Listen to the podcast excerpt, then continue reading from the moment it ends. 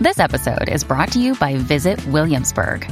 In Williamsburg, Virginia, there's never too much of a good thing. Whether you're a foodie, a golfer, a history buff, a shopaholic, an outdoor enthusiast, or a thrill seeker, you'll find what you came for here and more. So ask yourself, what is it you want? Discover Williamsburg and plan your trip at visitwilliamsburg.com. Mom deserves the best, and there's no better place to shop for Mother's Day than Whole Foods Market. They're your destination for unbeatable savings, from premium gifts to show-stopping flowers and irresistible desserts. Start by saving 33% with Prime on all body care and candles. Then get a 15-stem bunch of tulips for just $9.99 each with Prime. Round out Mom's menu with festive rosé, irresistible berry chantilly cake, and more special treats. Come celebrate Mother's Day at Whole Foods Market. But, so maybe I Yeah. should say, should I get a condom and can we use it for sexual intercourse? That's such a And turn on to hear you say it, though. Yeah, yeah.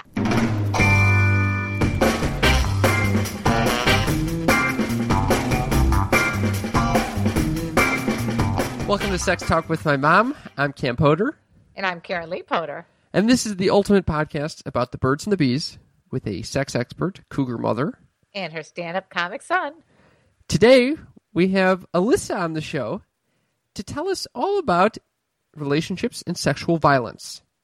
This this is a more emotional and serious episode because of the topic. yeah, Um, and and the thing is, we actually covered suicide. yeah. we even get into suicide. I mean, it is it, it's heart wrenching. It's but it it was necessary after we had people on, you know, college people like James who were talking about, uh, you know, how he was just uh, raw and getting some and all that kind of stuff. Now we got the the I don't know if I'd say the opposite, but we've got someone who takes uh, sex and aggression more seriously.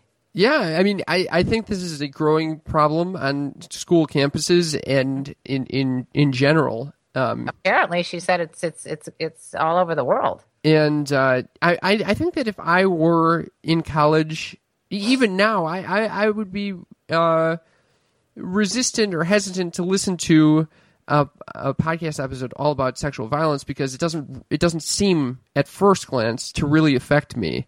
Right. Um, but if you really, if you if you think about it, I mean, I was very affected by by going through this interview with her, Right. and and realizing that it is a much I the onus is on me to be vigilant and to be aware that this violence is occurring and that I am responsible for taking care of men and women, uh, women and men. Good for you. I raised you right, son. Yeah, You're right. It, it, it is more. It, it's it's uh, more on me than I th- I give it enough uh, Right. th- enough thought. I think it's all, and it's not just colleges either. I think that's everywhere. Even when, like I said, I have a lot of friends who are single again, and uh, I go out with them, and it's it's my responsibility also to make sure that they're safe, and Yeah. they should make sure I'm safe. Have, we should have each other's back, and it, and it shouldn't just be women to women. It should be, like you said, anybody. Men protecting women, women protecting men. Everyone's protecting everyone. Yeah, it's a good society. It's a good society. So I hope you enjoy this episode. Yeah, I don't even think we should give any more uh, spoiler alerts away, but I got to tell you, she's a brilliant girl and she knows a lot about the subject. And she's funny too. Yeah, if you enjoy our podcast and you're a fan of Sex Talk if. with my mom, that's, a, that's not a confident statement. We know that you enjoy our podcast, so if you want us to continue, you better put your money where your mouth is and write a review. also sign up for our newsletter to get exclusive content. And you can now go to our forum on our blog, on our website, www.sextalkwithmymom.com, and l- follow along as we all go through a 21 day masturbation challenge. oh gosh, yes. By the time this is released, we'll have been do- I will have masturbated for seven days straight, hopefully without having ejaculated. Yeah, I think he uh, is having a rough time. I could tell. I think I think this is not going to be an easy task for you. All right. Well, th- where's the oh, confidence on that one, Mom? Where's where's where's The confidence. where's the confidence? I in- got more confidence that people like the podcast that, that, that you're going to make it through this challenge. oh, I'm making it through. You know what they say. What it? Let me tell you about the birds and the bees and the flowers and the trees. Stay tuned. Let us begin. Alyssa, welcome to the show. Thank you. Thanks for having me. Oh, this is via via Skype in London. Very cool place to be. Yeah, it's all right. I like it. So, what are you doing out in London? Um, so I'm doing my master's right now, and I work for an international women's organization. Um, I came here for a four month internship with a children's charity, um, and then decided I loved it here and wanted to stay. So What I'll is be the- here until they deport me in January. Oh, very nice. what is so? What are you studying in school? Uh, so my master's is in human rights.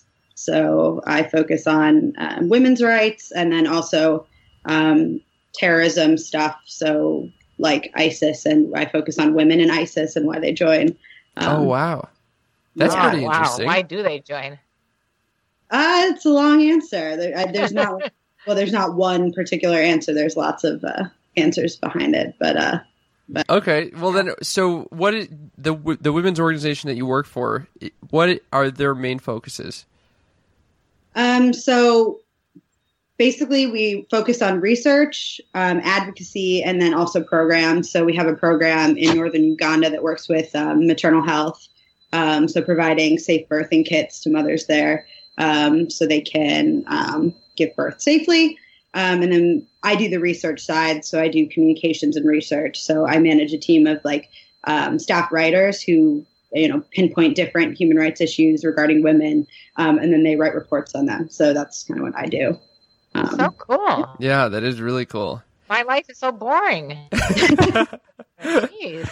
And and you emailed us saying you guys should talk about relationships and sexual violence because it's a topic that we've yet to discuss and it's a topic very important to discuss.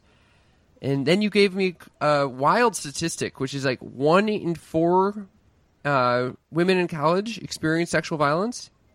Yeah, correct? one in four in college, and then one in three in general life. Wow. And what what def- how do you define sexual violence? Um, it depends. Like me personally, um, you know, unwanted touching, sexual harassment can also count as sexual violence. Um, it depends, like where you look for the statistic, like what they look at, and you kind of have to look at like, do they look, you know, do they look at just rape? Do they look at um, unwanted touching? Do they look at digital penetration? Do they look at, you know, like groping as someone passes you by? Do they look at catcalling? Like it can be a wide variety of different things. Um, so it's it's important you like look at those statistics to see like where are they getting that number from. hmm And where you worked at um, an organization that focused on sexual violence, correct? Yeah, when I was in college, I worked for um, like a relationship and sexual violence prevention center at the university. Um, so I did like education and outreach. Um, so going to different like groups on campus and in the community and speaking at conferences about like different topics relating to sexual violence. And do you think it's getting worse? Is what I'm curious about.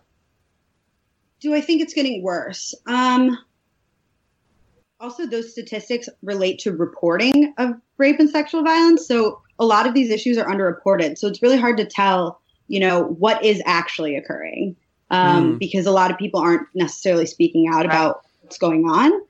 Um, so it's actually been estimated that those statistics are much higher, that many more women are experiencing sexual violence. Um, do I think it's getting worse? It's hard to tell for that reason. I think there's um, a culture of masculinity that is getting deeper ingrained into society, um, that is continuing the sexual violence. Um, and that's what I think is definitely getting worse. And we can say that that's getting worse. Hmm. Is that predominantly in the United States or all throughout the world? Um, I think throughout the world, Wow. I can speak to the United States in particular, but um, different cultures have different um, ways of viewing masculinity and ways of viewing sexual violence and what's appropriate touching and what's not appropriate touching. Um, so it varies. Right, Because I was thinking when you said that. Well, I remember going to Greece back years ago, and some guy grabbed my ass, um, just walking down the street, and that's pretty customary over there. I don't even know if they consider that harassment. They just consider it something that they do, like winking. Yeah, well, it's like very much a thing. Like when I I lived in Spain for a year, um, and when I was living there, um, the men were super grabby and super forward, um, and it was just a thing, just to you know touch a girl. You, you see you like you touch like Mhm. you know go for it. Um and it was very hard for them to take no for an answer. Like they didn't want to hear no because that's something that they you know they they don't get told no. They they see Yeah. it like Yeah. it they get it. Um, you know, I just realized I I I consider myself to be one of the victims of of uh, sexual harassment back when I was a kid. I didn't even think up until now. I'm like, oh, I don't qualify, but I was because I remember being on uh, some sort of a, a bus or a subway when I was I'm talking a teenager, and I was with my family in Europe, trying to think of where we were, and literally some guy grabbed my vagina area.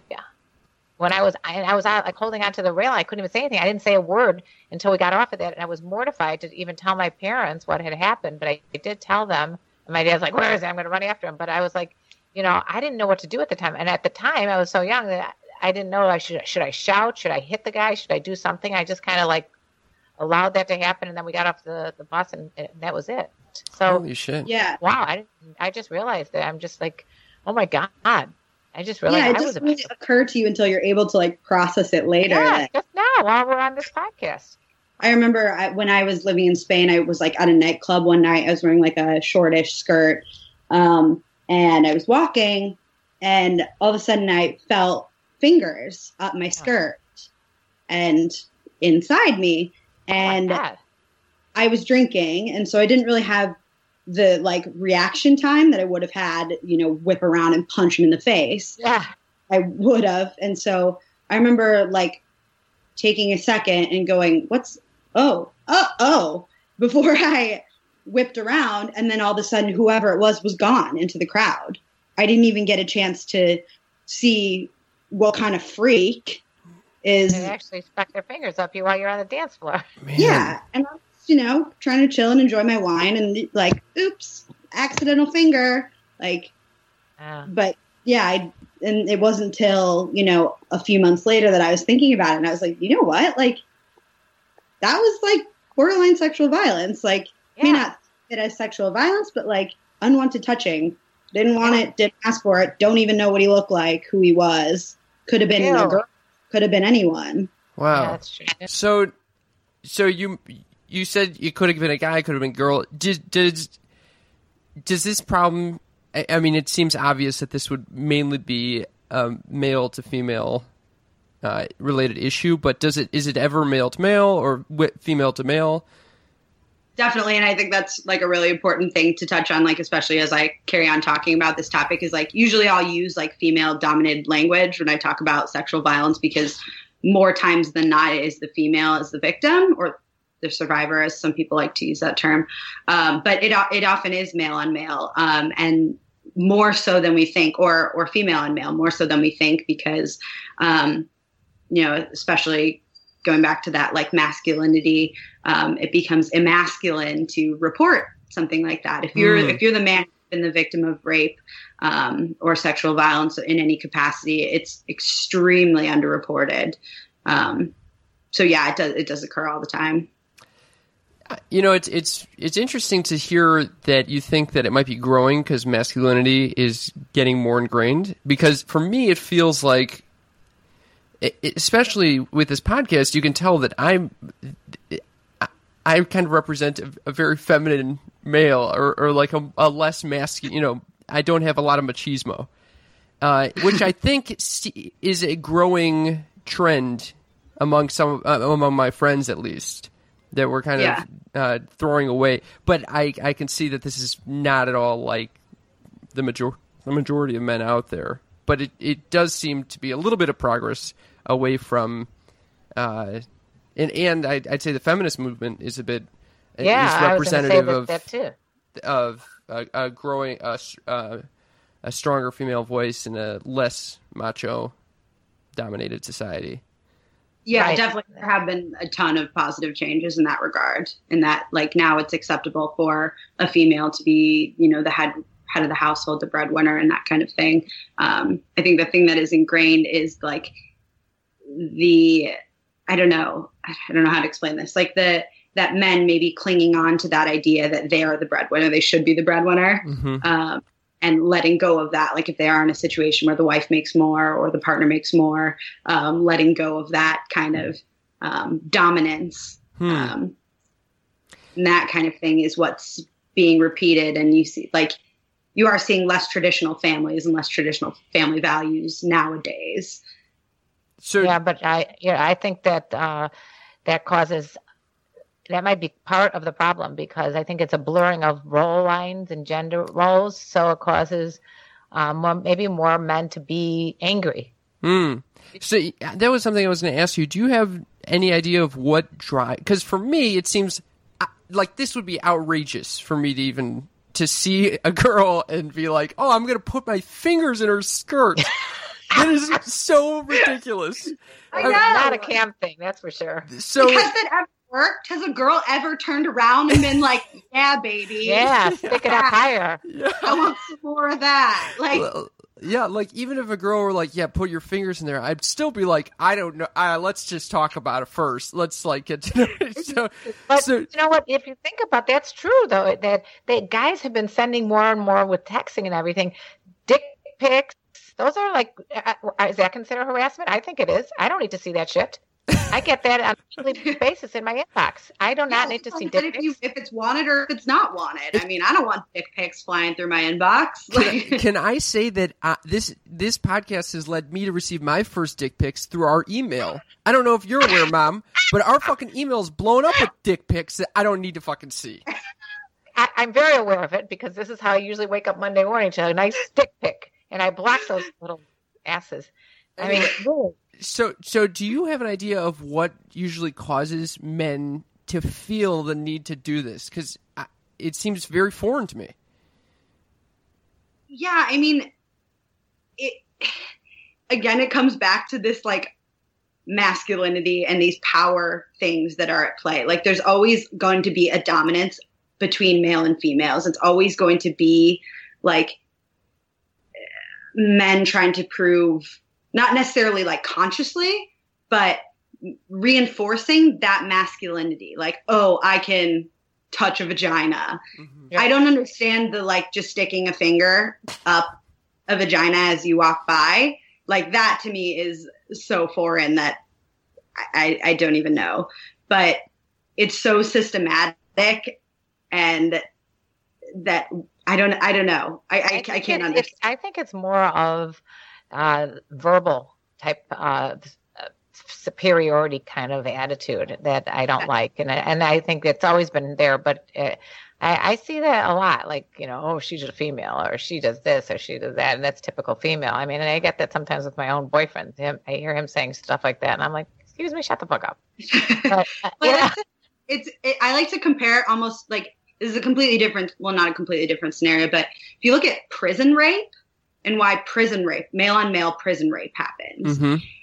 because there's there's hierarchy in every like every single aspect of the way that we live our lives like humans like to put things in order like uh, if we want to know your race it's because we we get line you up in a hierarchy in our heads we want to Mhm. know your age we want to know how we stack up to you if you look at male and male prison rape it's all men it's all men of a similar race similar background so there's not a lot of like power structure there so a lot of the times prison rape occurs because men want to establish their dominance over someone they perceive to be weaker. Mm. And it's it's kind of a similar thing. It's not a conscious like, oh, I need to prove that this woman is below me, but it's a very like it's a subconscious that makes a um, lot of sense. It's a subconscious kind of a, a way of establishing that hierarchy, if that Mhm. makes sense. Yeah, totally. So, I I- think it goes without saying that that rape is not a sexual act; it's an act of power and violence. I mean, that's just something we should articulate in this conversation. First of all, what does that? Yeah, definitely. What What do you mean by that? It seems very Go sexual, considering.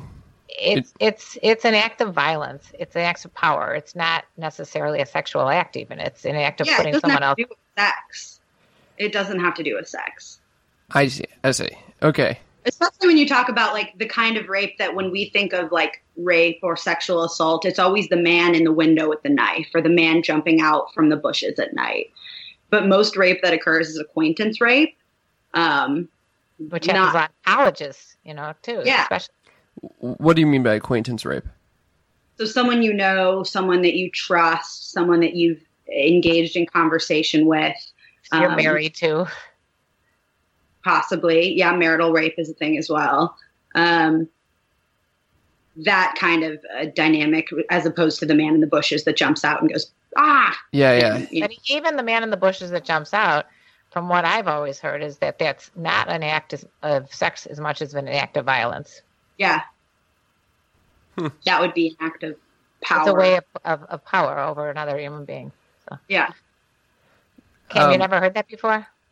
I haven't heard it discussed like that, and I, I was my first thought was you saying it's driven not by a desire uh, to like get off sexually. It is driven by a desire to to be violent or to gain power over someone else. It, yeah so but it, it's it's not necessarily a conscious desire i think that's what's like hard to get like to wrap our heads around is that it's not always like i want to dominate this person. Mm, it's just there's a sense of like I think especially when it comes to acquaintance rape, there's there's just kind of like a sense of entitlement that comes with, you know, a woman accepts a drink from you at a bar and then you go home with her and then, you know, you're like, oh, this is gonna happen, this is gonna happen, and then she goes, hold on, wait a minute, this isn't gonna happen. mm, I think oftentimes some men th- feel a sense of entitlement. Well, you shouldn't have accepted that that drink from me if you Right. if you didn't want to do it. You shouldn't have, you Up know, to your gone house. away, given me a blow job, and then backed off and said you didn't want it anymore. hmm It's almost, you know, well, you shouldn't have, so it's going to happen. hmm hmm So, um, I have a few different lines of thought right now. One is how how did you get in, interested in this? Uh, what made you want to start working for the the organization in college and studying this? Um, so when I was a, a freshman in college, I was like three weeks into my freshman year. Um, I lost one of my best friends um, to suicide as a result of sexual assault. Mm. Um, and I felt really powerless in that situation. And um, I felt a lot of guilt and that I couldn't, ha- I couldn't do anything. She was already gone. I couldn't go back and reverse it and have been there for her. Um, but of course, how could I have? Because she didn't, she didn't tell me when she was alive that this was happening. Um, there was no way for me to know. But Alyssa, um, can I interrupt and tell you that it, it's a horrible, horrible thing to go through because I went through it with, in September with one of my friends uh, committing suicide. So I can relate to the pain and, and the feeling of powerlessness that you had when your friend did that to herself. It's horrible. yeah it's it is like a i don't know it's it's such a difficult thing because you're trying to like you know compromise your your guilt with your powerlessness and your mourning and like your good memories of you know what the time with that person was. Um, and so i just felt like oh my god what do i do? Like i'm three weeks into my freshman year of college. Like i'm trying to make friends. I'm trying to party. I'm trying to like meet cool people. I'm trying to get involved. And then all of a sudden this like thing is Horrible. me. Um, and so I spent a lot of my freshman year like feeling useless, drinking all the time, you know, um, messing around with guys I shouldn't have messed around with, um, Hmm. being in toxic friendships. And then when I was a sophomore in college, I was like, I was sick of it. I was sick of the partying. I was sick of the like making myself feel like crap all the time and waking up with a horrible hangover and just like making myself feel miserable. And I was like, I want to channel this into something positive Hmm. if I can. you. And I was like, I can't bring her back. Like I can sit here and I can Right. beat myself up for what I didn't do when she was alive, or I could get out there and try and help someone Good so that you. this doesn't happen to anyone else again. What what Uh, college were you at? University of Missouri. And did she go to college with you, or she she was a high school friend? She's a friend from high school. And did you know Uh, that that uh, did I cut your story off? By the way, did you want to continue on? No, no. Did did you did, did she tell you about her experience with sexual violence? Um, After it happened, no, I didn't know. I knew she had had depression, and I'd known that like when I knew her in high school. Um, which I think was the part that was really hard for me is that like I didn't reach out to her, and I knew that she was struggling. hmm. Um, but I, to me, it was like I'm I'm so selfish. Like I was just caught up in my first few weeks of college. Like I'm joining a sorority. I'm out here partying, and my friends suffering. Like wh- how could I have let that happen? And like my conscious mind is like, but I didn't know. I didn't know. She mm-hmm. didn't tell me. There's mm-hmm. no way that I could have known something was going on. Um, I could have if I reached out to her, but I didn't. And like, I can just sit here and like mope about it and be sad about it. And like, yes, I'm sad that she's not here. And I do still experience guilt about it, but um, there was no way for me to know. It, she was it, a different suicide person. is just a completely different animal. I mean, it's not an act of people say it's an act of selfishness. It's an act of desperation. It's a, mm-hmm. just a terrible, terrible thing to go through, and I, I, can totally relate to you because everything you've been saying is how I felt too. And you, you get, you go do, through all these different stages of feeling anger or sadness, or like yesterday, all day. I swear to God, I was all day long thinking about my friend that passed away, and then I was telling Cam earlier that the all of a sudden it was bizarre. Last night, in the middle of the night, the lights went on, the power went off, the alarm went on. I swear she was trying to communicate with me. But having a friend that it's especially a very, very close friend, and and for us to feel like we're very communicative, open people, to not be able to have seen the writing on the wall ahead of time, and not to yeah. have any any warning that this could happen is so. It's so frustrating. Yeah. It's so. Um, it's and so, it's so hard to not internalize it too. It's like, right. and, and I can look back at it in hindsight and be like, I probably shouldn't have reacted that way. Like because I I was thinking, oh, it was a reflection on me. Like I yeah. wasn't worth her staying. Like I wasn't as good enough right, of a friend right, as I could right. have been. But that's obviously not the situation no. that it was. no, no, there was no. external influence, aka the sexual assault that happened, that led her yeah. to take her life, and that was a decision that that she made in that moment. Um, and she made that decision, and nothing I could have done would have stopped that because that was a decision that she made. Um, but yeah, like again, channeling that into good stuff. And like, I also attribute like, you know, her passing as part of the reason why I travel so much now and like looking for beauty and like, yeah, yeah, everything. Um, and trying to live a life for me and a life for her.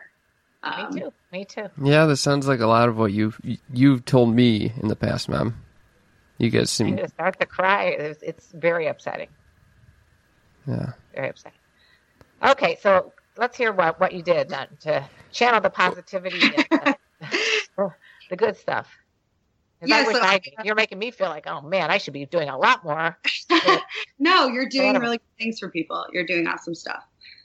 Um, so yeah, I was a sophomore and I was like, I'm sick of this, like moping around, getting drunk. Like my life has more meaning than that. So I um, applied to be an educator at this relationship sexual violence prevention center.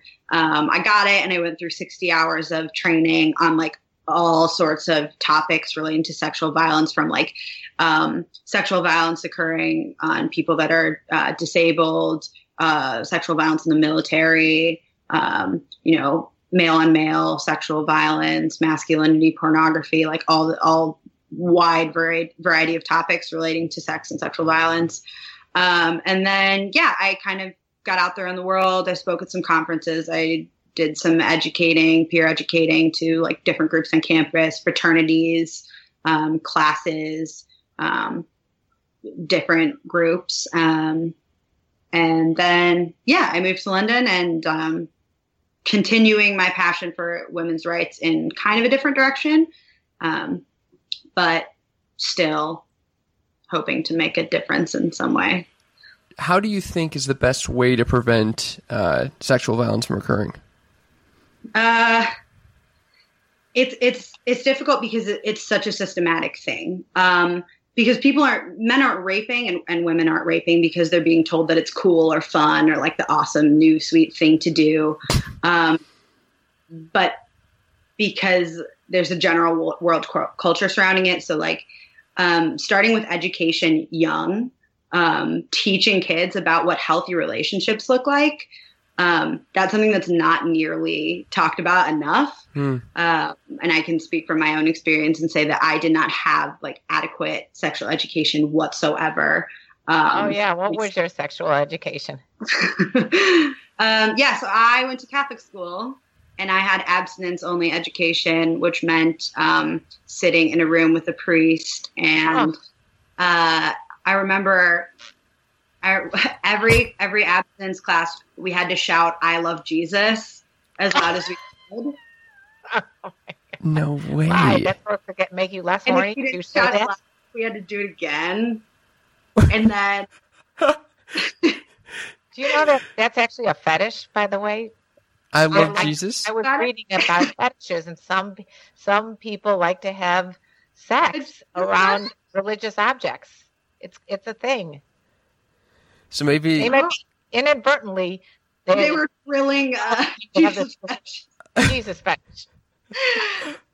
Yeah, we had to. I remember this. I will remember this till the day I die. The priest, we were doing like something on like um, sexual themes in like pop music, and the priest read all of the lyrics to "Yeah" by Usher. what? Like read them. It's still a joke between me and my friends today. Every time "Yeah" is on the radio or at a party, we like send a video of us like That's speaking the hilarious. words.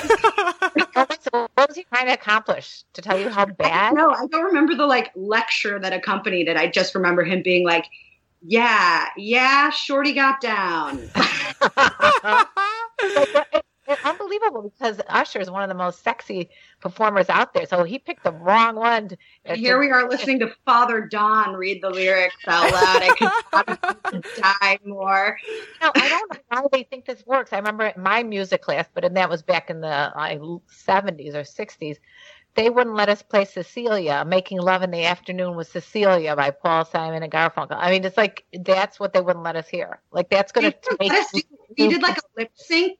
We did like a lip sync competition every year when I was a junior high, and they like eliminated all of the songs because they weren't a, weren't like church appropriate. Like you had to do like Lord of the Dance or something to like accept it because like it'd be like oh like ABC by the Jackson Five. They'd be like sexual themes. No, Oh my! Did you when you were going through it? Did you realize that this was bonkers, or did you? Um, I think subconsciously. I think I did. How do they Uh, possibly think that that was co- going to cause anyone to not want to have sex more? I mean, if yeah. You're, you're, that's the way I raised my kids, the opposite of what everybody else did. It where everybody else said, don't eat candy, don't have soda, don't have video games. I'm like, eat as much candy as you want, and then you don't want it. just Okay? like it, there's nothing in the world that has ever proven the absence that only education is a, is effective at all. Like it's not. If anything, it is like taboo. still equipping people. Like my sister. So my sister's 13. She's um, in eighth grade at the Catholic school I went to, and at least I had abstinence only education. They took out everything. She doesn't even have anything Whoa. in her What? and she's does starting high school next year at GBN where we went. Holy shit! That is so scary to me. Wait, I don't even she- understand what you're talking about. How, what do you mean? She, she, they took out everything. What is it? What do they take out? The only abstinence, only education that there was, like the minimal little bit that there was, where I at least knew that like sex existed. Like that was all I knew pretty much, and that it was bad, and that I signed a pledge not to do it, even though I didn't know what that meant. Oh my god! They don't even have anything anymore. And so my parents are like, Alyssa, like next time you come home, like talk to your sister. And Here's a funny thing. Like, why aren't they talking to your sister? they are, they're trying, and they've done a lot more than they did with me, I think. Um, nice. but still, like it, it's my parents aren't like as open as you are, where they could be like, "Here's a banana, here's a condom." Like there you go. Uh, they're pretty know what they're- conservative. they're they're pretty conservative. Um, so they'll like. My sister's had a boyfriend for nine months, which Oh. is like terrifying because I didn't even have a boyfriend for nine months until I was like 22, and I'm 23 now. So I have I have yet to have a girlfriend for nine months. it's crazy. But yeah, so my parents are a little bit like with her, like, you know, when you sit on his lap, you know what he's thinking. He's like, he's not. oh wow! But it, it's scary because she's going to go to a public school where there's 2,000 people and half of them are going to be having sex. And she's not even going to know what sex is or what sex Wow. does or how to do it appropriately. That is so wild. Yeah. It, it's Um, it's also crazy that we went to middle schools and elementary schools that were like within ten minute drive of each other, and I feel Yeah. like at, at mine there was like a extensive uh, education. Yeah. I mean, it was very clinical, but it was. I mean, I, I remember learning about oh. erections and you know Oh yeah, the parents had to come too for a parent session to teach, you know, to let us know what the, the kids are going to be doing. It was like in seventh grade for you. Yeah. I don't even think I knew that a man had to ejaculate to like create a baby until I was a senior in high school. Oh my gosh. that is wild. It's like, Like I didn't know. It's just like I was so ill equipped to like take on the world. So, Because- so, so, in, obviously, if you, I don't even know how to, uh, if you could give some advice to, you know, schools, what would your advice be? Stop doing that. What should they be doing? What kind of sex ed should they be giving? um, sex positive, sex positive for sure. You know, because peop kids are going to have sex and people are going to have sex if they want to have sex. Like that's just fact. Um, and if you not necessarily are going go out there and have sex with whoever you want to, but you know, sex is a good thing. Sex can be a great thing. And talking about what a healthy relationship looks like, what an unhealthy relationship looks like, how to have sex in a meaningful way, how to be open and have conversations with your with your sex partner. Um, Nina Hartley would be very proud of you, our porn star. my girl, my girl. Whatever happened to you and her, Cam? Ah, she ghosted me. I texted her. She didn't respond. it's humiliating. After all You should that on stress. Facebook. That's my She go-to could- move. She could be busy. Or she could have seen the videos and be freaking out about this I'm sorry, proposal. I got to stay away from this kid because he's a lunatic. But uh, anyway, uh, no, she would be very proud of everything you just said because I, I agree with you. This is like ridiculous. I mean, I guess that's the reason. One of the reasons we do this podcast is to emphasize importance of being open about sex. Well, show this to your sister, and she'll. Yeah, show this to your sister. Actually, show her your Kim's uh, masturbation uh, challenge, and she may never have sex ever. She'll be scared. Here you go. Here's some light listening for your. 21 day Oh. masturbation. Talk about guys too. What can what can we teach like college guys, especially or that age group of about their aggressiveness when it comes to drinking and sex and, and things like that? Um, I think again, it starts from positive education. You know, teaching the guys to be respectful to women, and that even though we have this like innate hierarchy of men here, women here, or me- women as weaker and men as dominant, um, you know, teaching them to respect women as a soul and a human being with feelings and a life, Mm. um, and that um, And not an object. being aggressive isn't going to make her want to have sex with you. Um, and being pushy and being forceful isn't going to make a change. It's only a catalyst for negative things. And it's Um, it's very scary to be yeah, on the Yeah. receiving end of any kind of uh, that kind of aggression. Yeah, and then also understanding like what consent looks like. Like we throw around this word like consent, consent, consent, but like understanding exactly what it is and what it means, and that it is um, an enthusiastic yes and not the absence of a no. Oh, Mm. good good one. Yeah, not the absence of it. That's good. just playing on someone's body language is not enough. Like you may be in a relationship or have been hooking up with someone and it doesn't need to be like yes or like can I do this? Yes. If you're in a relationship and you're you're seeing someone and it's a regular thing, then you can kind of vibe off of each other and then um, it can become an unspoken language between you. Um, if it's a first time or a new kind of a scenario, um, it needs to be a spoken yes not like a mm, maybe uh, I'm too tired. I don't know uh, because that's not a yes. That's not an enthusiastic consenting yes. Like what you want is like I'm into this. You're into this. Let's get down.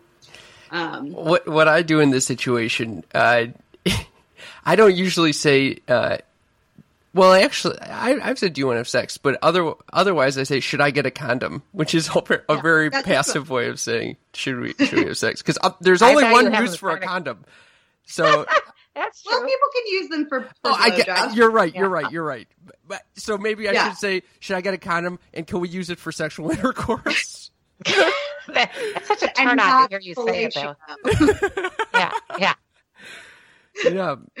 I, I also I, wanna- I, I'm surprised you don't have him sign a written contract. I want to. I want to also acknowledge that this discussion, uh, it, it, we focused a lot on how to educate men, how to how men can change their ways. Um, and there are a lot of guys out there that are very respectful of women and Yeah, for sure. who so i just want to make make Speak for the guys. yeah that it's they're not all 100% bad uh Oh, for No, sure. no, It's not we love all right so Yeah. but For sure. there No, I, no, I just felt like we other needed to acknowledge that a little bit uh Yeah. Oh, 100%. No, uh, and if anything, you know, the whole the, the thing that makes it a little blurry, I think, is the Fifty Shades of Grey, the you know that that excitement that a lot of uh, women like that you know the being taken kind of thing, you know, and that's when it gets a little blurry because guys are like, oh, but you like it, you you know, I could tell that you like it even though you're saying no, no, no, hmm. and sometimes I've I've been known to do that kind of shit too, especially when I was in high school. I remember sitting on my boyfriend's lap, and I'm like, "Do you want to have sex?" And he's like, "Yeah," and I go, "Well, I'm not ready yet." So I, I, I just Well, think it has to be the woman, too. The woman also has to ask for, you know, is this okay? Mm. Do this. oh yeah Is this with you? It can't be a one way street um, because then you get the opposite situation happening and then it's Mhm. woman on man. Um, it needs to be a both party situation where the consent is happening between two parties, you know, not just the man saying, Do you want to do this? but the woman saying, Yes. And Yeah. the man saying, Okay, this is what I'm comfortable doing. yeah yeah, it's a mature thing. It, you know, it, sex is a mature thing. You know, you could potentially get in a lot of trouble. You could have babies. You got a lot of diseases and all the other shit. So you make sure that you're having sex for the right reasons and when you want to have sex. The other thing is alcohol. I mean, like back to Derrick Pierce, porn star again. Uh, he said he doesn't have sex with women that are, you know, drunk. He won't do it. He doesn't want to get involved with it. And I think that that's something that a lot of guys should hear. It's not fun to have sex with someone who's blithering drunk anyway. It's yeah, really I not. feel very similarly about that as well. That if if the if she's showing tons of signs, I'm like, where are you? If you're you're you have to be so belligerently drunk that, or you have to be so drunk that you to have sex with me. This is not a good sign for anyone. I mean, if it's meant to be, pass your number and go call me when you're sober. Yeah, yeah, I think yeah, totally. yeah. but yeah, it's like, like guys aren't just the problem. Like the the masculinity and stuff is for sure enforced by women, and women are also a part of the problem, and both parties are a part of the solution. So Hmm. The other topic I wanted to talk about was um, it seems like a common issue that um, people don't feel comfortable sharing their experiences after they've been violated or if they've violated someone. Um, and Yeah, I, I feel like both sh- everyone would would benefit from openness on both sides of that eh, experience. Right. Like, even if you take that experience that I shared with you earlier in this conversation about when that guy grabbed my vagina on a bus, uh, I was comfortable enough to tell my parents, but I was still like, I think I, I didn't tell him exactly what happened. I think I like held it in. I, I said, someone grabbed me. And then my dad's like, where? And I wouldn't even tell him. That's how embarrassed I was. Um, so we really want to open up. I think make sure that women, if they are victims like that, tell someone immediately. Don't hold it in. Don't feel ashamed. Don't think it's your fault. You know, that's it's got to be told. It's got to be brought up. yeah, I think I think like the most important thing, if you have been um, violated, there are tons and tons of resources out there that aren't necessarily um, as public. Um, there's like the Rape, Abuse, and uh, Incest National Network, and you can call their hotline 24 hours a day. Um, and there's always someone on hand who can like identify the risk. Um, there's a million options. You can go to the hospital and you can get a rape kit done. Um, so they'll like swab your vagina and test it for um, semen or external DNA. Um, and what I would recommend to um, someone who's been a survivor of rape, I don't want to say do it because everyone has their own process and their way of doing things, is that to go get a rape kit done. Um, it's going to be hard and it's going to be extremely painful, but you only have a short amount of time that you can do a rape kit. I want it's either 48 or 72 hours, I think, but I'm not 100% confident on that. Um, to get the rape kit done where the DNA is still there. Um, you don't have to do anything with it. You're under no obligation to take it to court or to press charges or anything, but at least the option is there if Good, good sometime five years down the line you decide that you want to press charges. Hmm. Um, and it may Yeah, give you- you yeah, peace of mind knowing that that's a backup option. Um, but I think there's there's no how-to guide for how to handle it because every every woman and every man whose experiences is their own individual and they handle things um, their own way. So you can go to the police, you can use one of the resources, you can never tell anyone, you can, you know, you can go do the rape kit, um, you can go get psychological and emotional counseling. Um, there's t- you can talk to a lawyer. There's tons and tons and tons of options out there. Um, I think if someone comes to you and tells you that they've been violated, um, listen, listen to him or her, believe him or her. Don't say, What were you wearing? How much did you drink? Um, what are you sure? Were you too drunk? Do you remember it? You're more likely to statistically to successfully fake your own death than you are to lie about being raped. Hmm. Wow. So this whole like, you know, and you hear these things with like athletes raping people and people being like, she just wants money and stuff. To put yourself through a scenario where you have to fake a story, go to court, spend a lot of your time and energy on a lawyer, resources, you're not really likely to lie about it. Like statistically, no. So listen to her, believe her. Um, tell her that she doesn't have to, if you're going to ask her questions, that she, I say she, but she or he, um, can give you whatever she or he feels comfortable with um, and tell her what her resources are um, you know help her find the options online of the like um, the local the local center um, you know a hotline the police any anything like that um, i think that's the the most important thing is to just be like a just a, an, an ear um, because you may be the only person that she tells ever um, so just be that kind of rock for her, I guess. It's great advice. And and I would say, uh, yeah, I've been thinking about that question about for what do you recommend for college guys. Um, I, and I think in in college, if I were to hear this podcast, I would say, yeah, I know all this. Like, I, yeah. I, am not the one you should be talking to. However, yeah. I no one I, identifies with the rapist. Right. Uh, I also think that I'm less. I okay, either way, I, I doubt that I w- is, am going to ex- try to rape someone.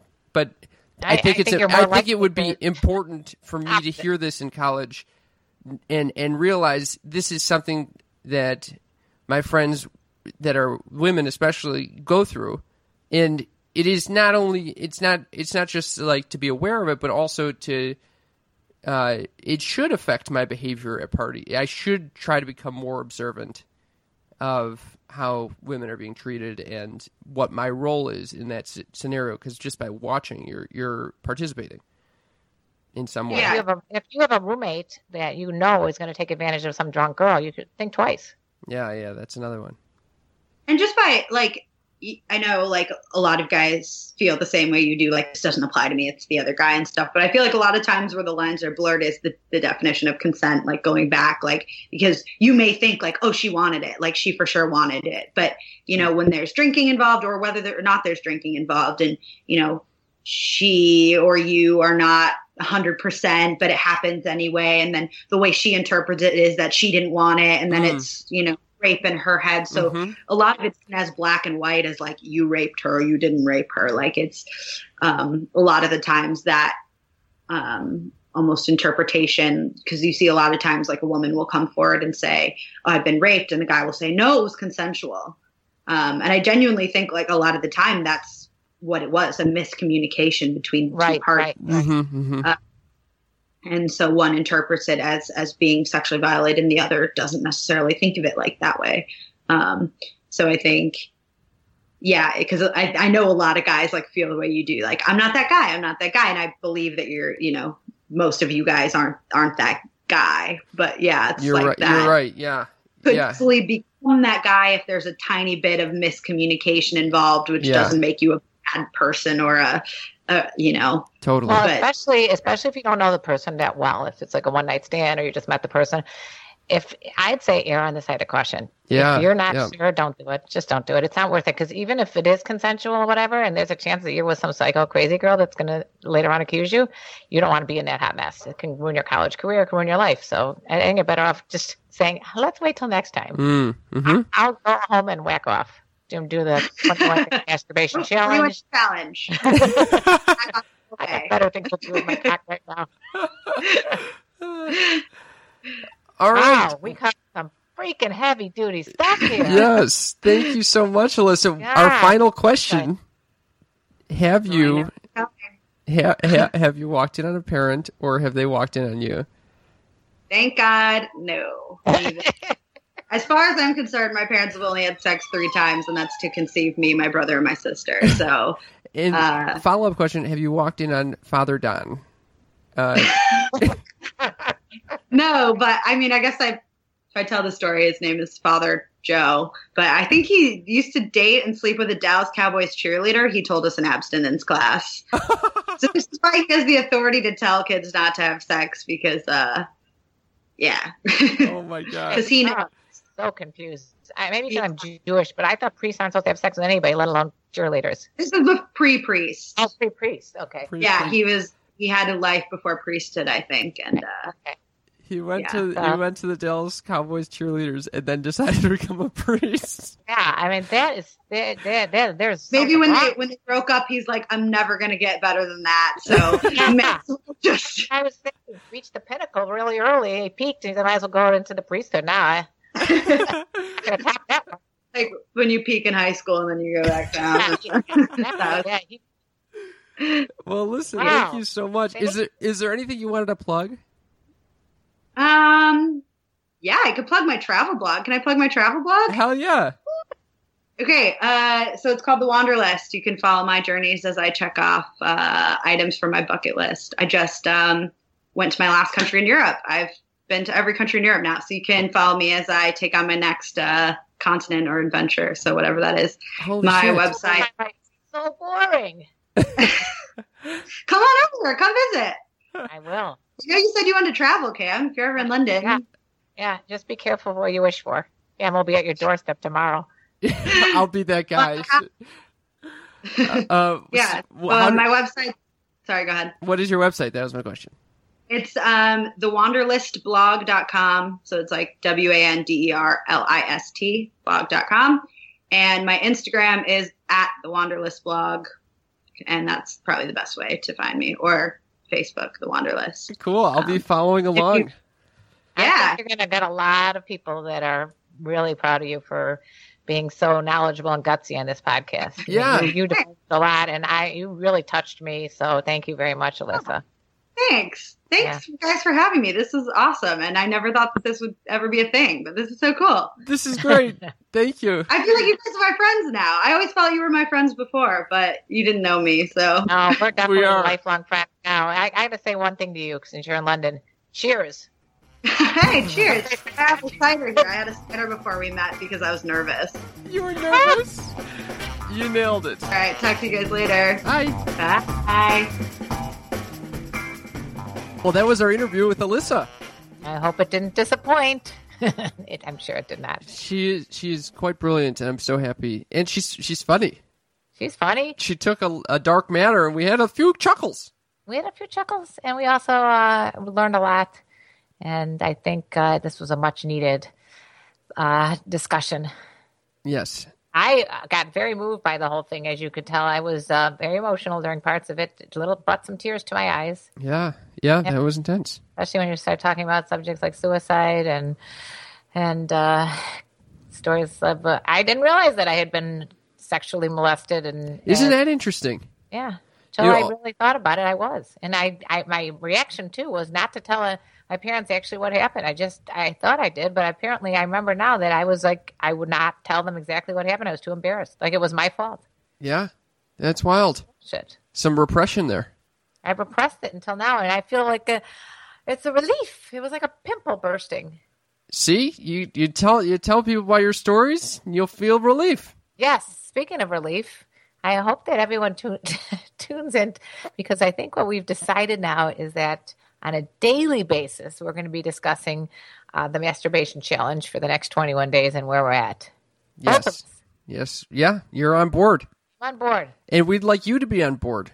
So, I mean, if you feel like it's appropriate for you, this is for men and women. Don't, even if you don't, just uh, weigh in on our forum because we'd like to have. Oh yeah, you don't need to necessarily um, hold off on ejaculating or or participating in the challenge, you could just you could just give us your two cents. That would make me feel less um, alone in the world.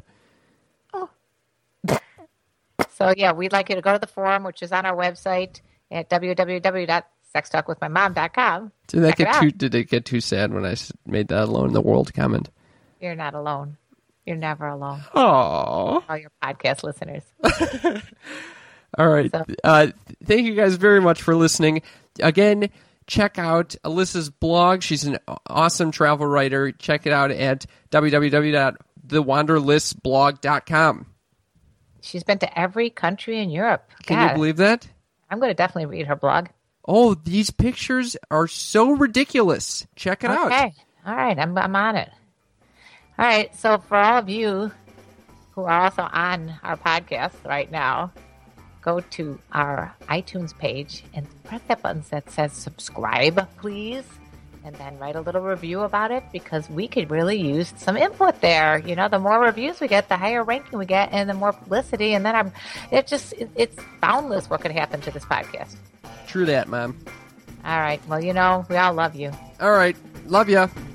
Love you too. Bye.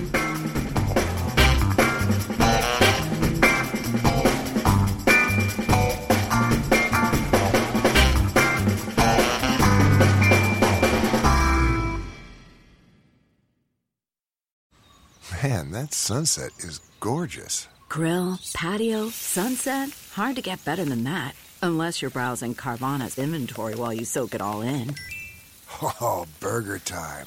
So sit back, get comfortable. Carvana's got thousands of cars under $20,000 just waiting for you. I could stay here forever. Carvana, where car buying meets comfort, meets convenience. Download the app or visit Carvana.com today.